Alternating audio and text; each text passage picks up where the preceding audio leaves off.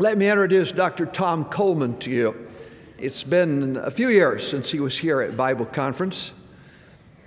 I appreciate him for many reasons. Most of all, for his clear, effective, and faithful proclamation of the Word of God, his unswerving commitment to the authority of the Scriptures. He's pastored for more than 20 years in uh, one of the beautiful mountain valleys of central Pennsylvania, in Huntingdon, Pennsylvania. He pastors the Calvary Independent Baptist Church. He has the sweetest family, one of the most um, enjoyable congregations that I've ever had the privilege of being around. They love the scriptures, and they have a pastor that loves the scriptures. So it's no wonder because most people take on the characteristic, the dominant characteristics of their pastors. And uh, his wife Becky is here with him. He has uh, children, James and Ruth, the two uh, college age children who are here at BJU.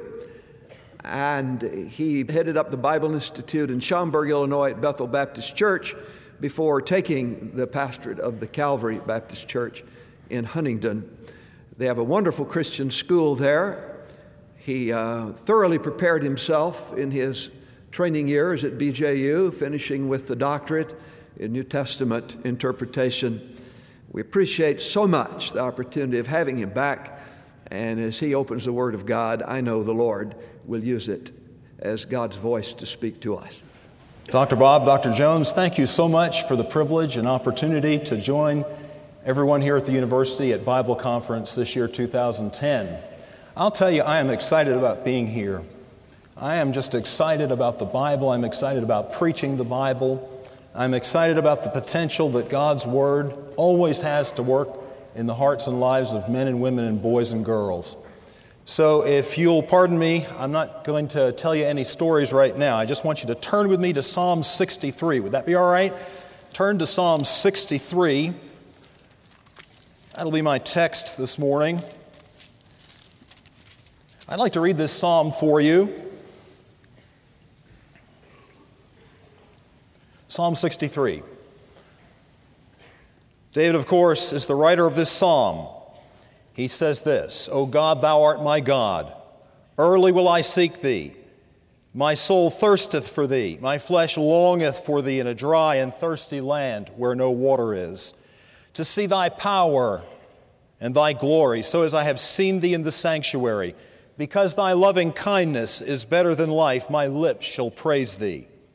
Thus will I bless thee while I live. I will lift up my hands in thy name. My soul shall be satisfied as with marrow and fatness, and my mouth shall praise thee with joyful lips. When I remember thee upon my bed and meditate on thee in the night watches, because thou hast been my help, therefore in the shadow of thy wings will I rejoice. My soul followeth hard after thee, thy right hand upholdeth me. But those that seek my soul to destroy it shall go into the lower parts of the earth. They shall fall by the sword, they shall be a portion for foxes. But the king shall rejoice in God. Every one that sweareth by him shall glory, but the mouth of them that speak lies shall be stopped. I wonder if you join me, let's pray and ask God's blessing on His Word. Heavenly Father, thank you so much for the wonderful day you've given to us. Our spirits are cheered as we see the sunshine today. We are so grateful you've given us that blessing and warmer temperatures. May those things, even those things, work together for good, even in this hour, so that the Spirit of God may come powerfully to use your word in this place and in this time Pray, Lord, that you would just awaken us to the opportunity that's before us. Help us not just to be in a routine and in a rut. We have a, a, week of Bible conference. We have a number of services each day. Deliver us, Lord, from just coming to fulfill an obligation, from just being in a seat, from just opening a Bible. Help us to come here with a hunger and a thirst after righteousness and a desire to meet with God and hear from God. I ask you, Father, to bless me this morning. I pray that you would give to me utterance and the fullness and presence of the Holy Spirit of God. I pray that you would give to me a fresh cleansing of sin and fresh oil. I confess to you today, Father, that I have nothing and am nothing apart from your presence and the power of God. We cannot listen and we cannot speak except the ministry of God's Spirit be among us. Thank you, Father, that in spite of all the human infirmity that exists in this room today, that which is true of the speaker, that which is true of every listener, thank you, Father, that the Word of God is not bound. Thank you that it is living and powerful and sharper than any two edged sword. We are confident in asking for your blessing on this time, knowing that we have obeyed you in giving attention to the reading of your word and now to the preaching of your word. I ask humbly for your blessing, and I pray these things in Jesus' wonderful name. Amen. A little over three weeks ago, I returned along with my wife and four young people from our church from a missions trip down to St. Vincent. And I had an experience on that trip that I have had before, to tell you the truth, but it was fresh, and so it, it serves sort of as the impetus for what I want to tell you next. You know, you, you get in a situation like that, at least I found this is often true for, for me and the role that I sometimes have to play on a trip like that, and your morning time with God tends to get crowded. And the reason that that happens is because you have increased responsibilities of, of preaching and things during the day, and, and you have a, a full schedule during the day. People schedule you for this, scheduled for that. There's not often time just to get alone by yourself and, and do some of that prep work that you, so sometimes it crowds in on your morning time with God, and, you, and, and you, you almost feel forced to use some of that time to devote over to being ready for the day in the sense of obligations. I don't like to do that. I find it happens sometimes, and not much I can do about it. But I'll tell you, when I got back from that missions trip, as I say, I've had this experience before, I was just looking and longing to the time when that first morning would come when I would be able to go to the place that I go to and open my Bible and not have some obligation from the day that was intruding in on that time that I could just go there and, and be with God. And while I was thinking about that, something happened and I was praying, and something happened as often happened as I start off with praying. Many times the Lord will bring a verse to mind. It's always good, I think, to claim and pray a verse. This Psalm 63, over the years, this has been one of my favorites. There's several that I use, but this has been a favorite of mine. O God, thou art my God. Early will I seek thee. My soul thirsteth for thee. My flesh longeth for thee in a dry and thirsty land where no water is, to see thy power and thy glory, so as I have seen thee in the sanctuary. Because thy loving kindness is better than life, my lips shall praise thee. And as I was just thinking about what that psalm represented, it really wasn't even going to be my Bible reading for the morning. But I was just thinking about that in my, in my opening prayer. I remembered the title of a book, a small book that A.W. Tozer wrote. I, I don't know how many of you would be familiar with A.W. Tozer, but in the last century, meaning the 20th century, of course, he was a great stalwart in the Christian and Missionary Alliance. They called him prophetic, and I think he probably was. We, we have a large Christian Missionary Alliance presence in our area, so I like to read Tozer from time to time and quote Tozer because he was right on with what's happening in evangelical and fundamental Christianity, what was happening then and what's happening now. But that little title of that book is called The Pursuit of God. And I thought about that title and I thought, you know, that is exactly what is being described in this psalm. I certainly don't mean to imply this morning that there isn't a different way to treat the psalm. But as I was thinking about it, that occurred to me that the pursuit of God. That's exactly what's going on in this psalm. I want to borrow Tozer's title this morning for my message and call it The Pursuit of God. It's a journey. I'll tell you, the pursuit of God is a journey. Young people, I want to say something to you right at the outset this morning. The pursuit of God is not a one time thing. The pursuit of God is not a Bible conference. The pursuit of God is not a morning devotion. The pursuit of God is not a church service. The pursuit of God is not a revival meeting. The pursuit of God is a life. It's an entire life. It's a journey. And I'll tell you something else. That journey, as all journeys, has a beginning point. This is not really part of the message. I just want to say this to you. I'll tell you, the psalmist alludes to what that beginning point is in those opening words. He says, Oh God, thou art my God. You know what he's talking about there is a relationship. He comes to God, not as a stranger. He comes to God as God's child. He says, Oh God, thou art my God. But I bring this message to you this morning. It might not make much sense to some people here if you don't have a relationship with God. That's the beginning of it all. You cannot pursue God until you know God. And if there's someone here this morning and you don't know Jesus Christ as personal Savior, I want to encourage you to understand this. This is the beginning point. To know God. Jesus said that they may know. This is eternal life. He said that they may know Thee, the only true God, and Jesus Christ, whom Thou hast sent. And if you're not here today, confident of the fact that there's been a time in your life when you've been born again and you've come to know the true and living God through faith in His Son, Jesus Christ, you can't really be involved in the pursuit of God, not like it's described in this psalm. There's a beginning point to that journey. But let's pass from that, and I want to show you three things as this journey unfolds in the psalm this morning. I'd like to describe that journey in three different ways. First of all, in verses 1 through 4, I'd like for you to notice with me how the stage is set.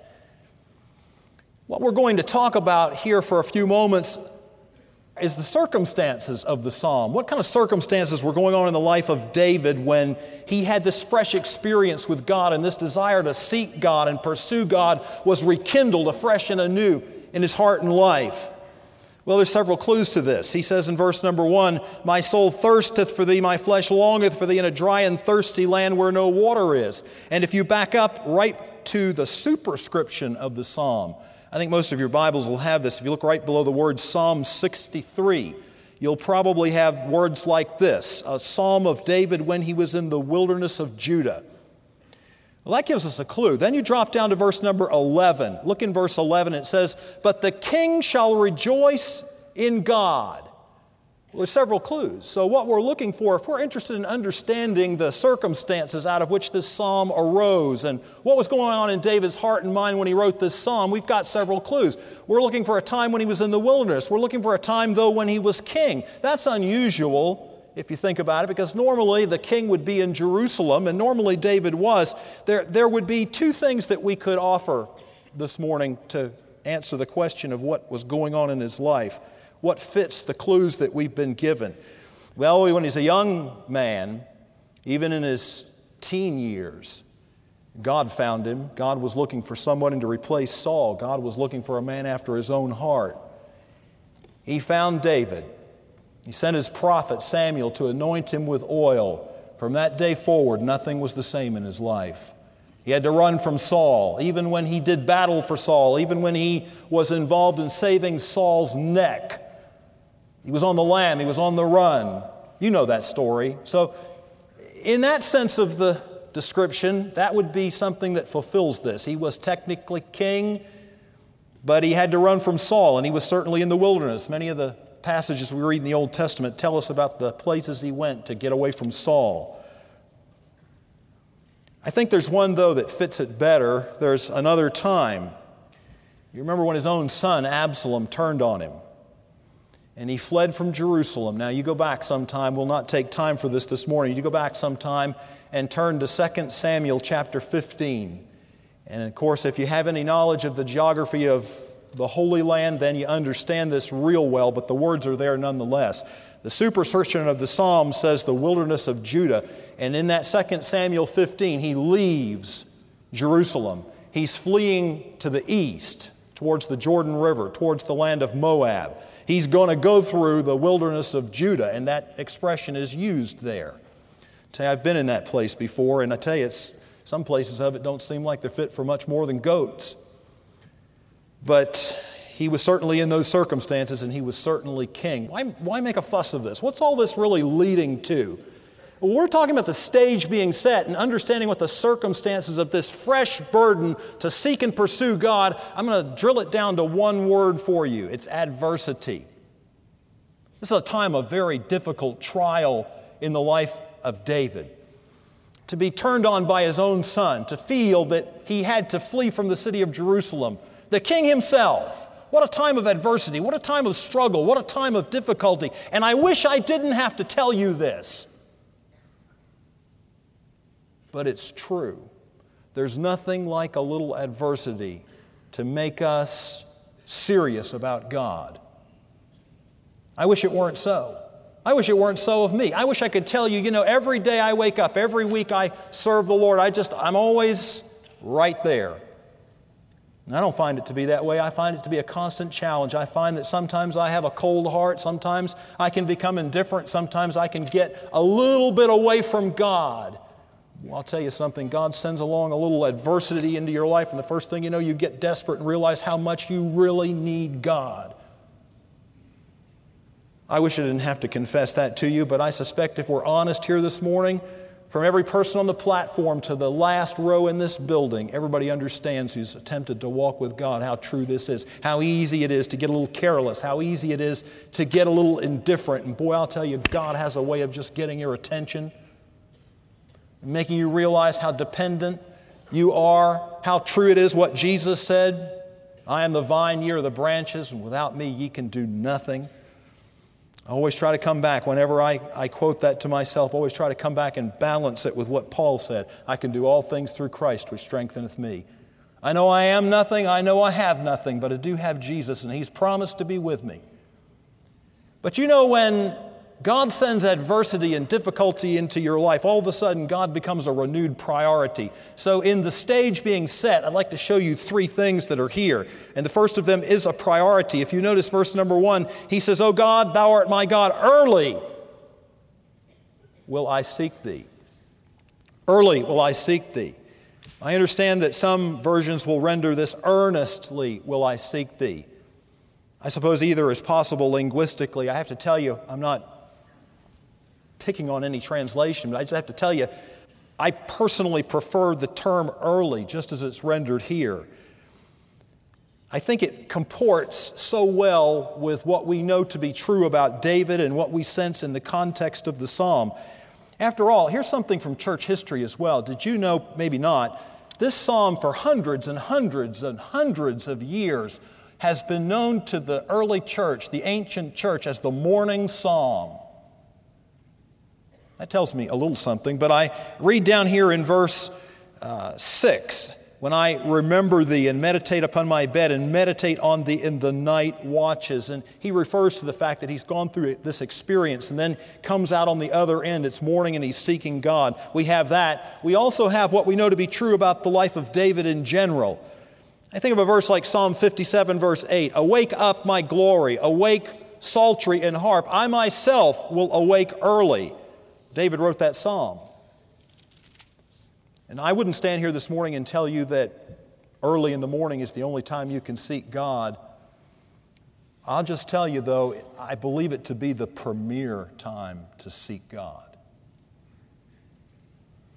I wouldn't run the risk of turning someone off by being dogmatic on a point that you really can't be dogmatic about, but I think I can go that far. Search the scriptures. You know, there's something very, very interesting about that verse, Lamentations 3 and verse 23, just from a very practical standpoint. That verse tells us that God's mercies are new every morning. And I can't speak for you, I can speak for me, and I'll tell you, I need them when they are the newest, I need them when they are the freshest, and I need them when they are the fullest. But when you seek God early, it certainly speaks about the fact that God has become a renewed priority in your life. Young people, whoever is under the sound of my voice today, I'm going to tell you this is one of the great problems that we have right now in evangelical and fundamental Christianity. We're not really serious about God, and God is not really a priority in our lives. We pursue our time with God, we pursue our devotions as kind of a, well, if I get to it. I saw a saying about prayer the other day that I was greatly attracted to. It asked about whether prayer is your spare tire or your steering wheel. Your personal worship with God shouldn't just be a spare tire. It shouldn't be something you're careless about and get to it if you happen to get to it. But that's a great problem that we have. See, we're living in a day and age where a lot of people take things that really aren't optional and they find ways to convince themselves that well, you know, I'm a Christian. I know Jesus is my Savior, and, and I attend church, and I, I do a few things to serve the Lord. And some of these other things that they talk about, ah, those things are just optional. Well, they might be optional if you just want to stay in the lowlands. They might be optional if you just want to stay mediocre. They might be optional if you want to follow the Lord afar off. But if you have any heart for God, any desire for God, it isn't optional. It has to be a priority, and it's become a priority once again for David in his life. I point you to something else. Also, when it becomes a priority to seek God, the pursuit of God, when it becomes a priority in your life and you do that for a while, all of a sudden it breeds passion.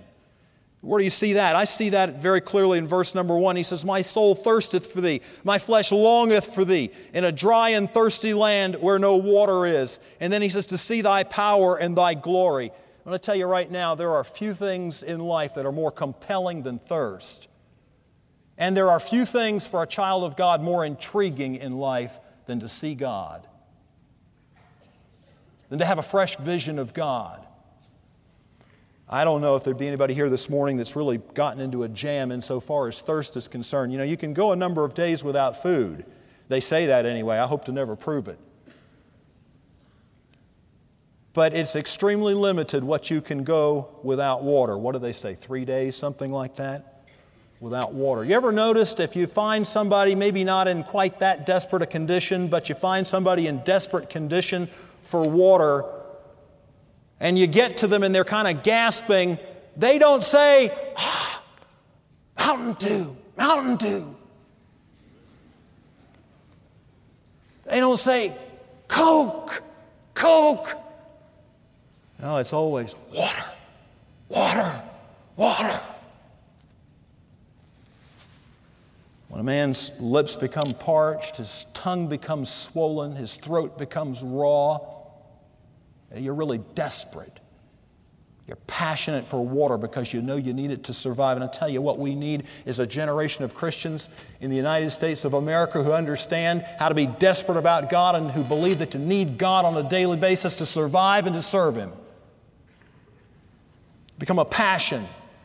I think of somebody else in the Bible that had a desire to see God. I, I sort of suspect that when people walk with God for a while, this just kind of is part of it, but Moses. Think of Moses in the Old Testament, Exodus 33, verse 18. He said to God, they'd walked with God for a while when he said this, but he said to God, I beseech thee, show me thy glory. Well, I, I used to wonder about that as a young Christian, you know, because the Bible says no man has seen God at any time. And I used to wonder, will we ever get to see God? And then you come over and you read what Jesus says in the Beatitudes Blessed are the pure in heart, for they shall see God. I'm looking forward to that. I'm not saying that you can't have experiences with God in which you see Him in, with the eye of faith, in which He reveals Himself in a fresh way. In fact, that's exactly what I'm talking about in this message today. But because of the blood, because of how efficacious the blood is, because of the power of the blood to reach down and wash clean from every stain of sin. I'm looking forward to the day when somebody as wretched and low as Tom Coleman, I'll be able to look my Savior in the face. I'll be able to see Him. I'll be able to worship in His presence. I wonder if your heart cries out for that. There's few things more compelling than thirst, and few things more intriguing than to see God. Speaking of passion, I was thinking of a story that G. Campbell Morgan tells in his book Preaching. It concerns an English actor by the name of Macready and a preacher who came to him on one occasion. Now, the actor was quite successful. The preacher came to him and he has, I have a question for you. And Macready said, Well, I don't know that I can much help a preacher, but what's your question? He said, Well, I'm confused about something. He said, Night after night, he said, You have crowds attending your performances, big crowds. Follow your performances, attend your performances. And he said, You're rendering fiction. He said, I'm a preacher, I'm preaching God's essential and unchanging truth. And he said, I don't have crowds. He said, I, I have a question. I, I don't understand that. Macready thought about it for a moment and he said, I may be able to help you. He said, I can tell you what your problem is. He said, I render my fiction as if it were truth. And he said, You render your truth as if it were fiction. That is a condemnation. That strikes right to the very heart and soul of any man who feels called of God to preach. I don't know how you feel about this, but I feel very strongly about this. It's a sin to bore people with the Bible. I make it my prayer. I'm going to go preach somewhere. If somebody's bored with the message that I give, dear God, I don't want it to be my fault. I don't want it to be because I don't have any heart for what I'm doing, because I didn't do my prep work, because I didn't do my praying before I went to the pulpit. If they're bored, I remember something I heard years and years ago right in this place. Dick Rupp was my pulpit speech teacher, and he said this He said, If it excites you, it'll excite them. And I don't have much time for people to say, Well, you know, I don't preach doctrine because it's boring. Well, probably the problem is you're boring.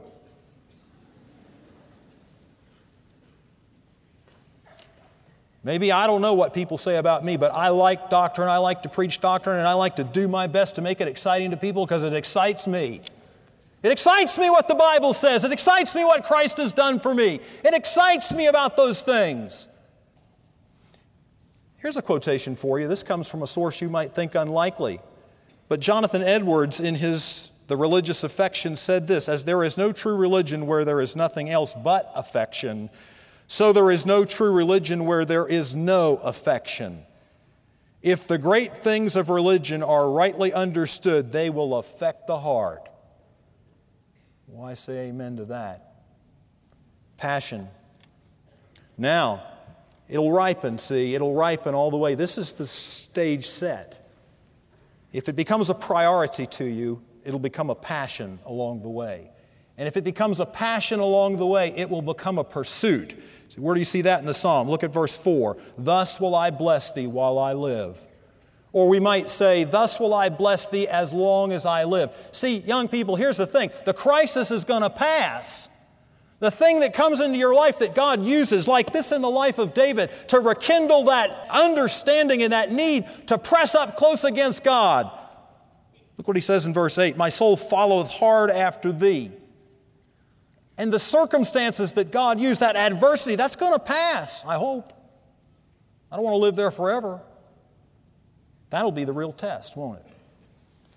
When that passes, what am I going to do? Will I still be pursuing God? Will I still be seeking God? Or will I just sort of drift off again because the heat is off, the pressure's off?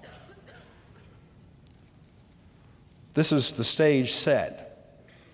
The stage is set. I want you to look with me at verses 5 through 8. The heart is satisfied. First, the stage is set, then the heart is satisfied. This is the pursuit of God. It's a journey. See how it'll unfold as this journey unfolds. The stage is set for it, the heart is satisfied. You look at verse number five my soul shall be satisfied as with marrow and fatness. Augustine said something that I think is profound. I have always, since I have known it, treasured this quotation from Augustine. He said it in his Confessions. Here's what he said Thou hast made us for thyself, O Lord, and our heart is restless until it finds its rest in thee. We have tons and tons of people that want to be satisfied. I don't know anybody that doesn't want to be satisfied. Trouble is, we're looking for that satisfaction in the wrong place. David finds it in God. The heart is satisfied. He says, My soul shall be satisfied as with marrow and fatness wonder if I could develop this for you quickly with three thoughts that I think you find in the text. My soul shall be satisfied as with marrow and fatness. You know, number one, God, God, He's the only one who can quench our thirst. Only God. Only God can quench your thirst. Only God. If you look back up in verse 1, what did he say? My soul thirsteth. Then you come down to verse number 5 and he says, My soul shall be satisfied. I love the way Derek Kidner in his commentary on the Psalms brings out the real emphasis of this. See, you have the word satisfied, that Hebrew verb that's translated satisfied. It's a great rendering. That's exactly what it means to satisfy or to fill or to satiate. But Kidner picks up on the fact that you have also here this reference My soul shall be satisfied as with marrow and fatness. And we don't think so much in these terms, but in a biblical context, those references as with marrow and fatness, that's just the, that's just the top of it all. See, that's just the, the apex of the culinary experience. That's, that's the best of it. That's the best, that's the top. And so Kidner, comparing what he says in verse number one, my soul thirsteth for thee, blends the meaning of this Hebrew verb with what he says afterwards and says, My soul is feasted. My soul is feasted. You know, only God can quench your thirst. A great problem that we have even in Christian circles is people don't seem to understand that. If they do understand it, they don't listen to it. They're running around here all over the place trying to find something that's going to satisfy other than God. Anything but God. Has it come to that?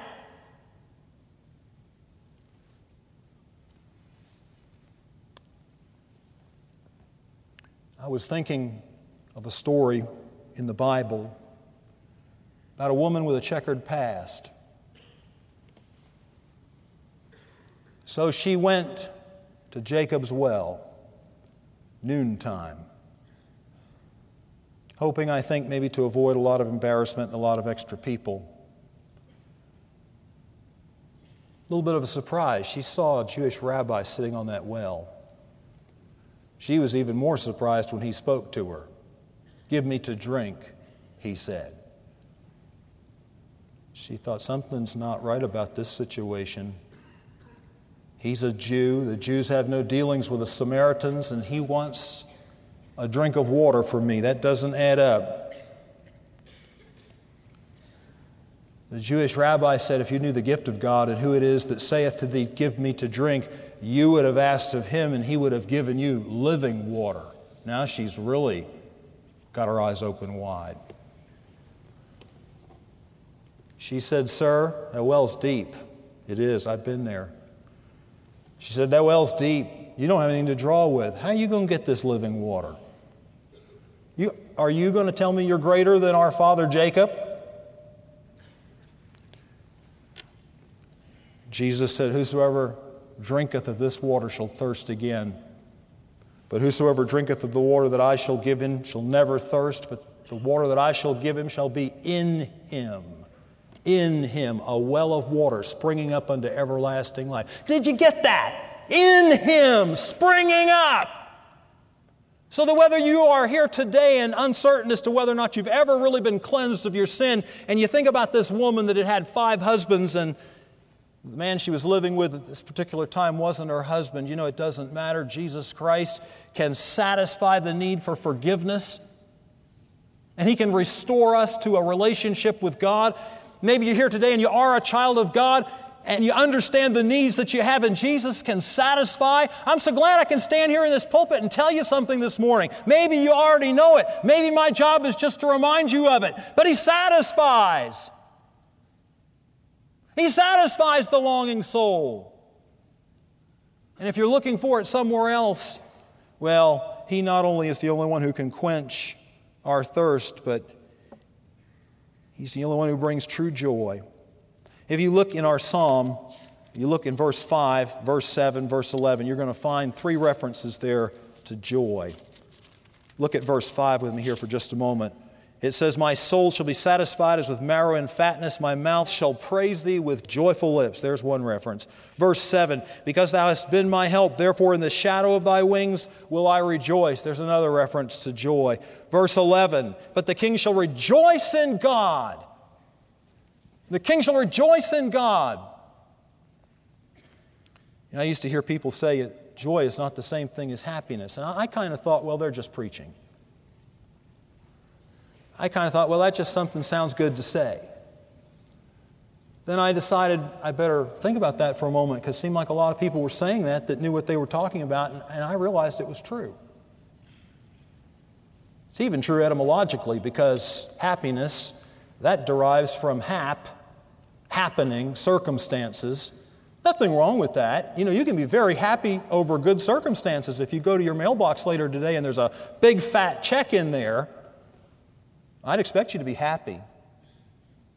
But if you've been praying about it, you'd probably have some real joy that would transcend that happiness. And the circumstances will change. See, David's circumstances now are not the greatest, but it doesn't hinder him from having joy because that's a fruit of the Spirit. That's something that's produced in our hearts and lives.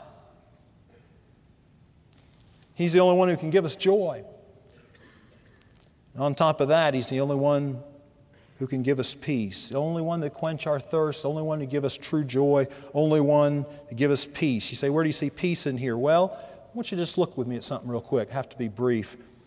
Verse 6 When I remember thee upon the bed and meditate on thee in the night watches. You ever wake up at night? Maybe I'm talking to the wrong crowd. Probably am. But there's some old heads out there in the audience probably know just what I'm talking about. For a lot of you, I understand how it works. All you have to do is walk past your alarm clock and see your pillow when you're asleep. For me, it's different. All I have to do is walk past a coffee pot and I can't sleep. I haven't found it that way in life. I'm not complaining. I'm just telling you something that I can talk about from my own experience. And I wake up a lot at night. I have a way of telling my wife about that sometimes. The ghosts come out. And you have to understand what I mean by that. I don't mean to imply being superstitious. I'm not talking about Halloween. It's just a way of explaining something that is colloquially put. You can understand it. You wake up at night, and the first thing in your mind starts to race. And the first thing you know, this problem, this situation you've got to deal with. Sometimes it's not even a problem. Sometimes you just get involved in thinking about things, but sometimes it really is something heavy. Sometimes in pastoral ministry and sometimes in your own personal life. You got a lot of heavy things. You got people with life threatening situations. You got some, whatever it is. All kinds of things come up. The ghosts come out. What are you going to do about that? Well, I'm looking at this and I get down to verse 8. My soul followeth hard after thee. And then it says, Thy right hand upholdeth me. I'm so glad to tell you here today that if you press up hard against God, just like it says there in verse number 8, my soul followeth hard after thee, uses the word for cleave. Like, for this cause shall a man leave his father and mother and cleave to his wife, or what Ruth told Naomi when she said, Just go back, find a husband. Ruth said, No. It says Ruth clave.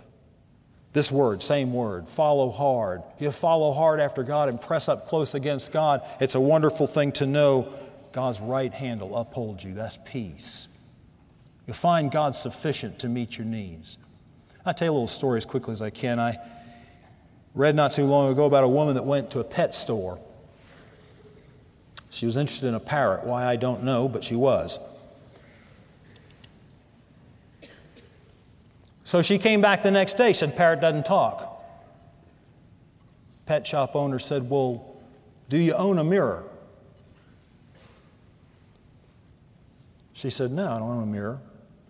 He said, Well, that's what you need is a mirror because she said, You put that mirror in the cage, the parrot will start looking at himself and he'll get all excited and he'll start talking. So she got the mirror. She came back the next day, a little bit of a dejected look on her face. She said, He still doesn't talk. Pet shop owner said, Well, do you have a ladder? She said, A ladder?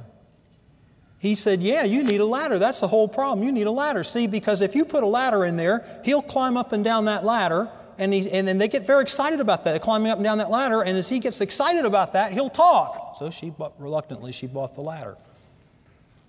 He came back the next day, about half mad. She said to the pet store owner, He still doesn't talk. So, well, do you have a swing? He said, No, I don't have a swing. Well, that's what you need. That, that really is the answer. You need a swing because, see, then he'll relax. And when he relaxes, then he'll talk. So she came back the next day. Before the pet shop owner could say anything, she said, The parrot died.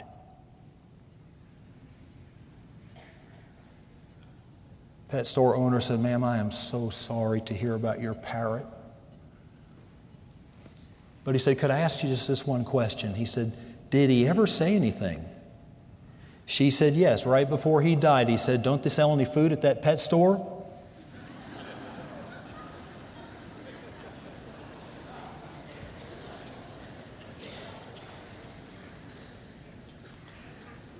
Yeah, when I read that, I laughed too. Until I kept reading. The person that told the story said there's a moral to that story. You know, you can be so taken with your appearance and spend all your time there. And you can be taken with your career up and down the ladder and spend all your time there. And you can be taken with amusements and spend all your time there. And they don't satisfy. They're not necessarily wrong, but they don't satisfy, but Jesus does. Not a lot of time for this, but can I at least point you to the last thing in the journey? The stage is set, the heart is satisfied. Verse 9, 10, 11, the life is strengthened. There's a mood change that comes over this thing. Now, all the circumstances haven't changed. I mean, he hasn't had it out yet with Absalom. That's going to happen. I mean, that's, that's all got to be brought to its conclusion.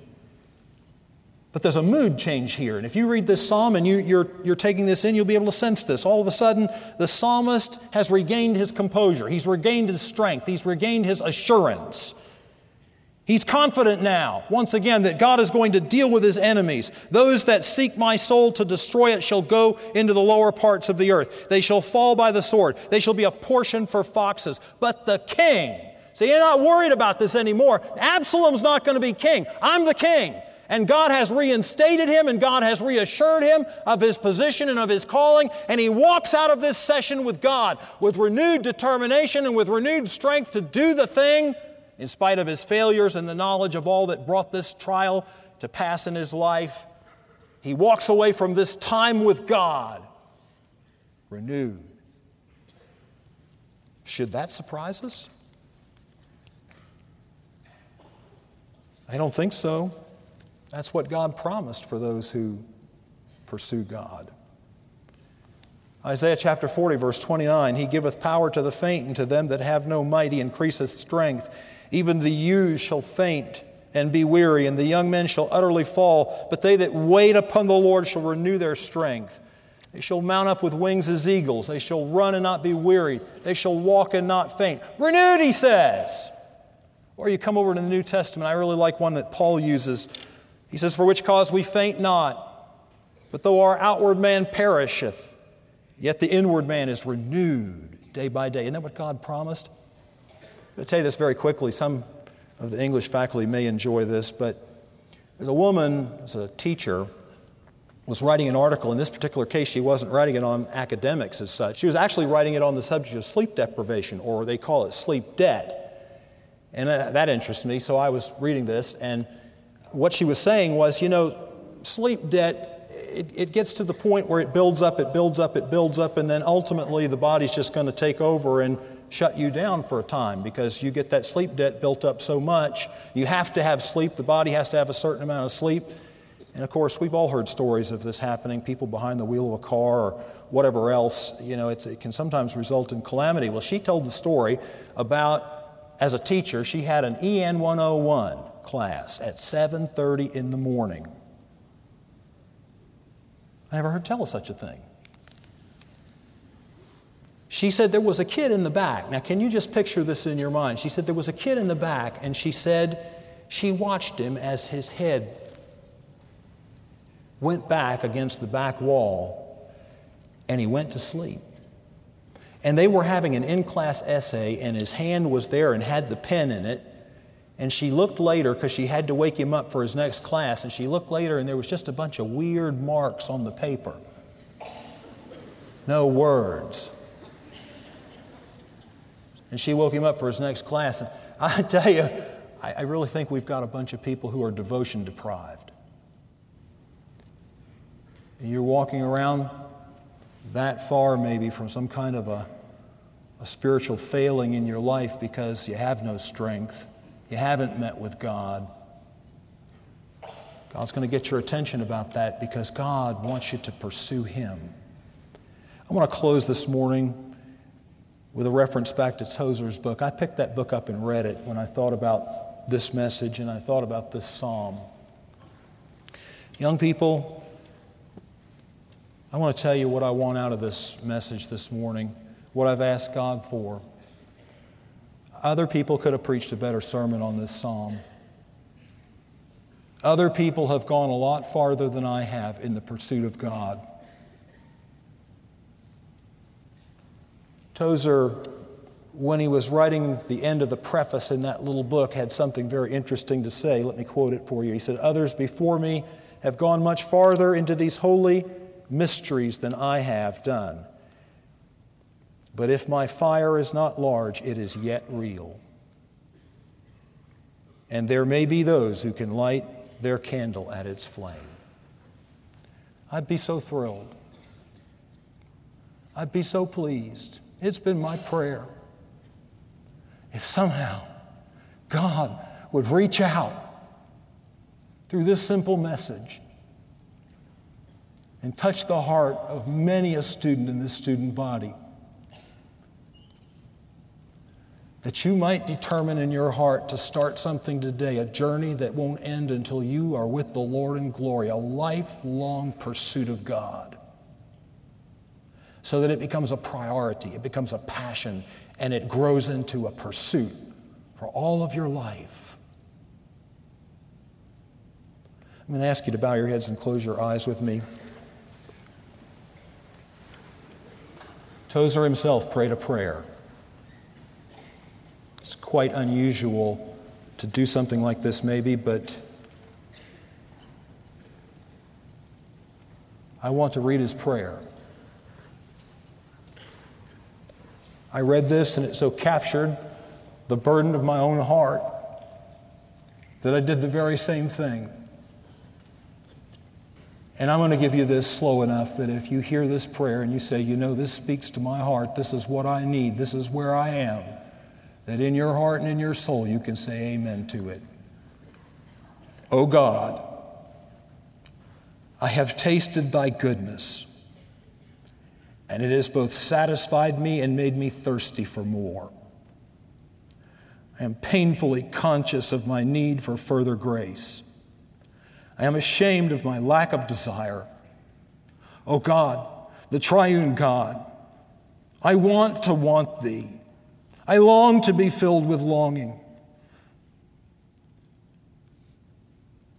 I thirst to be made more thirsty still. Show me thy glory, I pray thee.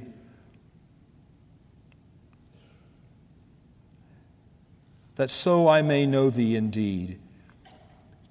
Begin in mercy a new work of love within me. Say to my soul, Rise up, my love, my fair one, and come away. Then give me grace to rise and follow thee up from this misty lowland where I have wandered so long. In Jesus' name, amen.